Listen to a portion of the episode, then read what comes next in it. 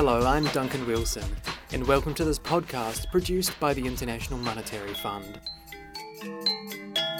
The discovery of oil off the coast of Ghana in 2007 was met with joy in the country, but also with a determination that the West African nation should not fall victim to the corruption and conflict which has bedeviled other oil rich countries.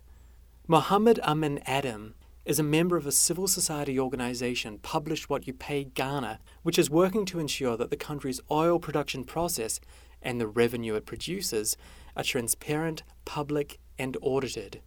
Adam was a visitor to the IMF World Bank meetings held in Washington, D.C. last month, and he took a few minutes out to speak to me about how much progress has been made in oil revenue management. But first, he explained that while oil was discovered in Ghana back in the 1970s, the discovery four years ago opened a new chapter in the country's history.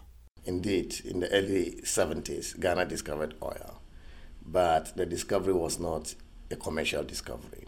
Now, in 2007, the discovery was commercial because it, it was estimated to be in the region of uh, between 800 million barrels of oil.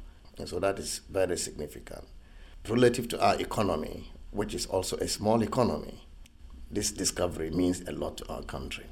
According to the IMF, according to the World Bank, for the first year, we may be receiving about 1.2 billion US dollars. And that is quite significant for a country with a budget, annual budget of 4 billion US dollars.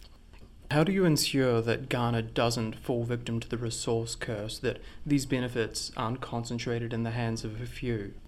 The government of Ghana has taken the right steps so far. First of all, a petroleum revenue management law has been passed, and that provides a transparent framework for managing the revenues so that few people cannot hijack the revenues that will come from oil for their own selfish benefit at the expense of the majority of the population. The law also defines the way the revenues should be invested and which areas which we consider priority areas for the investment of these revenues. The government also has to publish annually the amount of revenue received and how these revenues were spent. And therefore, this framework for me is a significant beginning for Ghana to ensure that we do not concentrate oil resources in the hands of few people. We know that the exploration and production side is usually the challenge. That is where the corruption is quite eminent that is where you have few people, you know, taking advantage of that area. That is where there is so much secrecy. And so we have been advocating for a second law to be passed, the Petroleum Exploration and Production Law, which should provide for an open and competitive bidding process to ensure that corruption is reduced, if not eliminated completely. We are advocating for mandatory contract disclosure so that Ghanaians can know the terms of the contracts that we sign with the petroleum companies. We are advocating that the government should take more shareholding in all petroleum operations. And even after taking more shares, the government should float some of the shares on the stock exchange of our country so that ordinary citizens, so that it is not a preserve of the rich to own shares in these petroleum operations. There was a report from Oxfam after the passage of that first law you mentioned, which said that despite all these uh, requirements for transparency, all these new obligations set in the law, there was still a risk that your country might indulge in the same kind of risky behavior that Nigeria and other countries engaged in because it might use these petrodollars as collateral for risky loans. The risk is there. Our country has gone through HIPC before, highly indebted poor country initiative our debts were forgiven. Now, with oil discovery, with the amount of revenues that we're going to receive, total revenues as a percentage of GDP is going to increase. And that means that the leverage to borrow more also increases. And so our government has been deceived by these statistics. And so it gives give you a false, you know, uh, hope.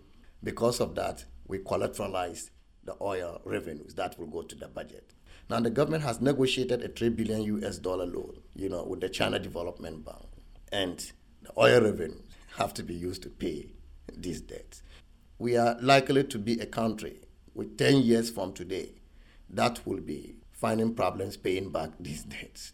You are then going to compromise development by sacrificing resources that should go to development into the payment of these debts. And that is our fear. Are you saying that the government should not use these petrodollars for collateral? Yes, that clause that allows for collateralization alone makes nonsense of the entire law. My worry is that you take in more money because you have oil, because you are now more credit worthy. You take more money that you cannot manage. And so we think that uh, government needs to develop the country, but government needs to move at the pace that reflects the level of development of the country. We must cut our coat according to the size of our cloth. Does Ghana see itself as a beacon to other countries in Africa? There are two categories of the oil rich countries in Africa the old comers who have been in oil production Nigeria, Equatorial Guinea, Angola. And then the newcomers, led by Ghana. I'm sure you know that Sierra Leone, Liberia, Uganda, Guinea, and even Niger are on their way to joining Ghana. Hmm, the promise is very huge. And so, while Ghana doesn't have the experience of production, Ghana has the experience of a democracy. We have the experience of transparency. We have the experience of accountability. And we have infused this experience into the management of our young oil and gas industry. Because we believe that if we succeed, the newcomers that will join Ghana will emulate Ghana's examples. And this is why there must be so much attention on how Ghana manages its resources. That was Mohammed Amin Adam, a member of a civil society organization, Publish What You Pay Ghana, and a visitor to the IMF World Bank meetings in Washington, D.C. in September. And in the following weeks, you'll be able to hear from other participants at that conference on www.imf.org/podcasts.